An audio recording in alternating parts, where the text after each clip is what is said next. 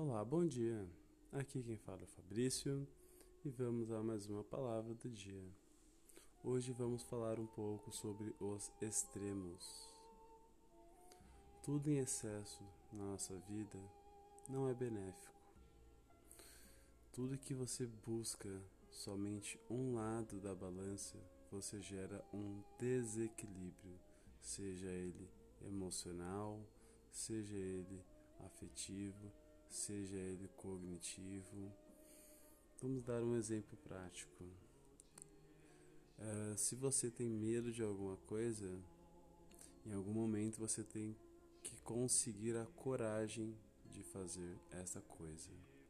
O medo ele vai te limitar a alcançar esses objetivos. O medo extremo vai fazer com que você fique paralisado, que você não alcance ou conquiste os seus objetivos.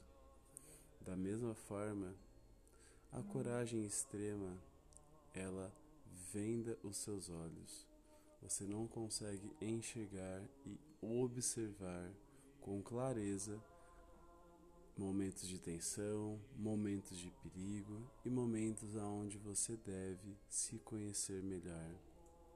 Dentro desse processo, um equilíbrio deve existir, aonde às vezes, em alguns casos, você tem um pouco mais de medo, você tem um pouco mais de coragem, e isso nos transforma em seres mais humanos. Esse equilíbrio, ele faz parte da nossa vida.